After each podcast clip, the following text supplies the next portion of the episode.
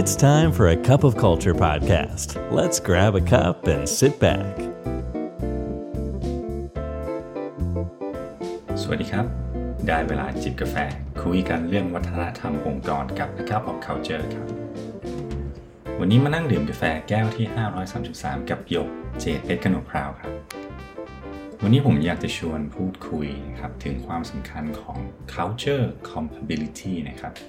ที่อาจจะเป็นตัวชี้วัดได้เลยว่าการควบรวมหรือเข้าซื้อกิจการนะครับ หรือที่เราเรียกกันติดปากว่า M&A เนี่ยควรไปต่อหรือพอแค่นี้ครับ มีการศึกษาจากบริษัทคอนซัลทิงยักษ์ใหญ่อย่าง PwC นะครับค้นพบว่า M&A ส่วนใหญ่ไม่ได้ล้มเหลวเพราะขาดการตรวจสอบสถานะทางการเงิน และการดำเนินงานที่เหมาะสมเพียงอย่างเดียว แต่เกิดจากการมองข้ามนะครับความเข้ากันได้ของวัฒนธรรมระหว่าง 2 องค์กร หรือ culture compatibility นะครับแทนที่การ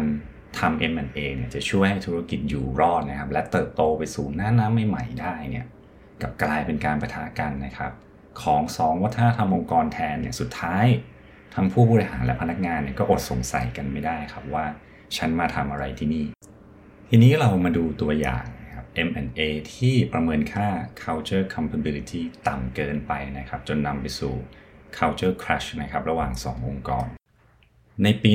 1998 นะครับ บริษัทผู้ผลิตรถยนต์รายใหญ่ของเยอรมันนะครับอย่างบริษัท Daimler นะครับ ซึ่งตอนนี้เนี่ยเปลี่ยนชื่อมาเป็น Mercedes-Benz แล้วนะฮะเข้าซื้อกิจการของบริษัทผู้ผลิตรถยนต์เช่นกันนะครับแต่เป็นของสหรัฐอเมริกานะครับที่ชื่อว่า Chrysler นะฮะด้วยมูลค่ากว่า 3.6 หมื่นล้านเหรียญสหรัฐเลยทีเดียว เนื่องจากว่า CEO ของ Chrysler ในขณะนั้นนะครับ เห็นอุปสรรคในการเติบโตในตลาดสหรัฐนะครับเขาเลยต้องการที่จะขยายกิจการไปยังต่างประเทศนะครับ และในขณะเดียวกันเนี่ยบริษัท Daimler นะครับมีสัดส่วนเพียง 1%เท่านั้นเองนะครับในตลาดของสหรัฐ ซึ่งหลังจากประกาศการควบรวมกิจการนะครับ ทั้ง 2 บริษัทเนี่ยก็ได้ตั้งทีมที่ชื่อว่า PMI นะครับย่อมาจาก Post Merger Integration นะครับ ซึ่ง PMI นะครับมีหน้าที่ในการปรับโครงสร้างองค์กรหลาย ๆ ด้านนะครับ เช่น ระเบียบแบบแผนในการตัดสินใจ การสื่อสารระหว่างแผนกเป็นต้นนะครับ ซึ่งคาดว่าจะแล้วเสร็จภายในปี 2001 หรือว่าประมาณ 3 ปีให้หลัง ทีนี้เรามา fast forward ไปที่ปี 2001 กันครับ ก็คือ 3 ปีหลังจากการประกาศควบรวมกิจการนะครับ สิ่งที่เกิดขึ้นจริงๆเนี่ยก็คือทั้งบริษัท Daimler แล้วก็ Chrysler เนี่ยนะครับยังคงยึดมั่นในสไตล์การทำงานของตัวเองนะครับ ผู้บริหารของ Daimler เนี่ยนะครับเป็นประเภท conservative นะครับก็จะยึดระเบียบแบบแผนนะครับแต่ว่าในขณะเดียวกันเนี่ยผู้บริหารของบริษัท Chrysler เนี่ยนะครับคงไม่ค่อยยึดกรอบอะไรตายตัวนักนะครับ แล้วก็มีการตัดสินใจที่รวดเร็วนะครับกล้าได้กล้าเสีย ซึ่งในความต่างสุดขั้วของทั้งสองคนเนี่ยนะครับ มันทำให้เกิดปัญหามากมายเลยนะครับไม่ว่าจะเป็นเรื่องของการตัดสินใจสำคัญสำคัญนะครับ หรือการยอมรับความเสี่ยงต่างๆ ที่เกิดขึ้นเนี่ยนะครับ นี่ยังไม่นับรวมปัญหาอื่นๆ ในเชิงธุรกิจนะครับ สุดท้ายนะครับบริษัท Daimler เนี่ยก็ตัดสินใจขาย Chrysler ออกไปนะฮะในปี 2007 ด้วยมูลค่าเพียง 1.9 พันล้านเหรียญสหรัฐนะครับ ตีเป็นประมาณ 12%นะครับของมูลค่าที่บริษัท Daimler ซื้อ Chrysler มาในตอนแรกนะครับ ยังมีอีกหลาย ๆ เคสนะครับที่ M&A เนี่ยประเมินความเข้ากันได้ของวัฒนธรรมองค์กรต่ำเกินไปนะครับ ไม่ว่าจะเป็นเคสของ Amazon และ Whole Foods นะครับหรือว่าจะเป็น Google และ Motorola นะครับ จริง ๆ แล้วปัญหาของ culture compatibility ในการควบรวมหรือว่าเข้าซื้อกิจการเนี่ยไม่ได้มีแค่ ต่างประเทศอย่างเดียวนะครับ ในไทยก็มีหลายที่เหมือนกันนะครับอาคา p culture เราก็ได้มีโอกาสพูดคุยกับหลายองค์กรนะครับ ที่ประสบปัญหาดังกล่าวเลยคิดว่าเป็นประเด็นที่น่าจับตามองนะครับ แล้วก็นำมาแบ่งปันให้กับท่านผู้ฟังทุกๆท่านนะครับ แน่นอนครับว่ามีปัญหาเราก็ต้องมีทางออกนะครับนี่ชวนมาดูครับว่าเราจะทำอะไรได้บ้างนะครับ เพื่อลดโอกาสการเจอ culture crush นะครับในแต่ละช่วงของ M&A นะครับ ซึ่งผมจะแบ่งเป็น 2 ช่วงนะครับ ก็คือช่วงของการตรวจสอบวิเคราะห์สถานะธุรกิจนะครับ หรือที่เรียกว่า due diligence นะครับ แล้วก็เป็นช่วงหลังจากการทำ M&A แล้วนะครับ ในช่วง due diligence นะครับสิ่งแรกที่จำเป็นมาก ๆ แล้วก็แนะนำมาก ๆ เลยนะครับ ก็คือการทำความเข้าใจนะครับ วัฒนธรรมของทั้งสององค์กรก่อนนะครับ ไม่ว่าจะเป็นเรื่องของ leadership style นะครับ culture style นะครับ ซึ่ง couple culture เราเรียกสิ่งนี้ว่า client immersion นะครับ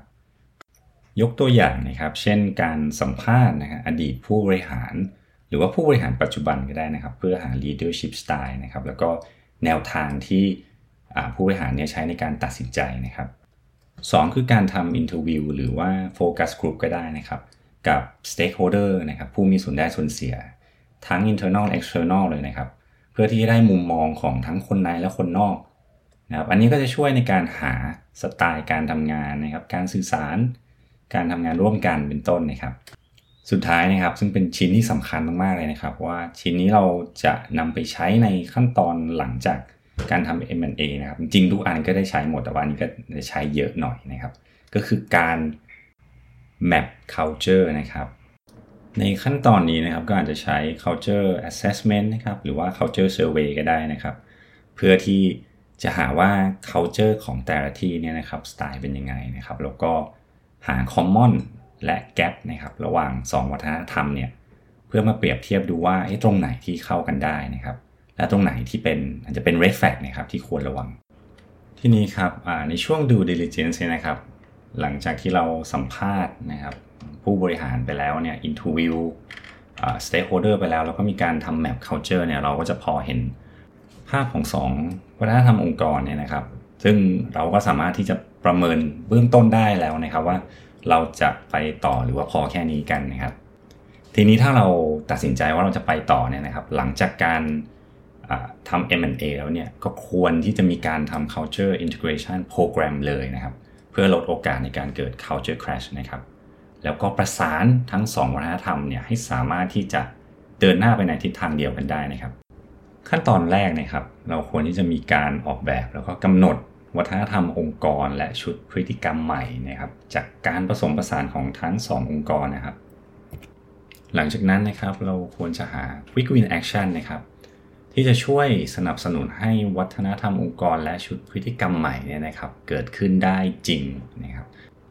รวมไปถึงกระบวนการ reward and punishment ที่เหมาะสมนะครับ ถัดมานะครับแน่นอนว่า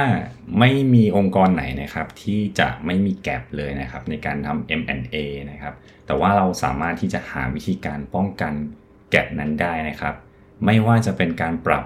structure process หรือว่า policy นะครับเพื่อเป็นการเรียกว่าปิดสวิตแกะนะครับที่เราเจอในการทำ map culture ในช่วง due diligence นะครับ หรือว่าจะเป็นการ up skill re skill พนักงานนะครับ ให้สอดคล้องกับวัฒนธรรมองค์กรใหม่ก็ได้เหมือนกันครับ ข้อที่ 4 ครับ สนับสนุนให้พนักงาน feedback เยอะๆเลยครับ เพราะว่าช่วง M&A integration เนี่ยนะครับ ทั้งผู้บริหารพนักงานและทุกๆ คนที่อยู่ในกระบวนการนี้นะครับจะต้องพบเจอกับความรู้สึกกังวลใจนะครับความกลัว หรือว่าสับสนงุนงงจากการเปลี่ยนแปลงหรือว่า หลาย ๆ อย่างที่ยังไม่ค่อยเข้าที่เข้าทางนะครับ ดังนั้นเนี่ยเสียงของทุกๆ คนที่เกี่ยวข้องในกระบวนการนี้จึงสำคัญมาก ๆ ในช่วงนี้นะครับ และข้อที่ 5 ข้อสุดท้ายนะครับก็คือการสื่อสาร ถามว่าสื่อสารแค่ไหนถึงจะมากพอครับ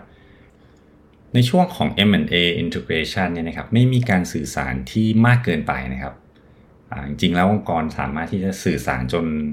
พนักงานร้องขอชีวิตก็ได้นะครับ ดีกว่าสื่อสารน้อยเกินไปนะครับ และนี่ก็คือการตรวจเช็คนะครับ แล้วก็ส่งเสริม culture compatibility นะครับในช่วง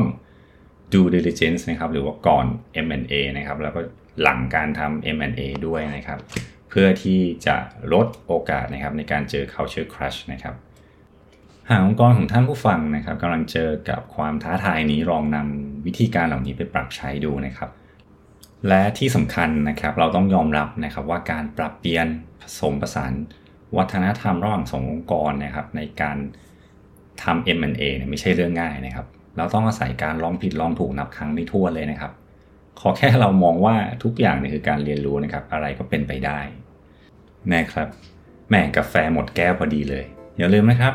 ไม่ว่าเราจะตั้งใจหรือไม่ตั้งใจก็ตามวัฒนธรรมองค์กร เกิดขึ้นอยู่ดีครับ แล้วทำไมครับเราถึงไม่มาสร้างวัฒนธรรมองค์กรที่เราอยากเห็นกันเลยครับ พบกันใหม่ใน A Cup of Culture Podcast EP หน้าครับ สวัสดีครับ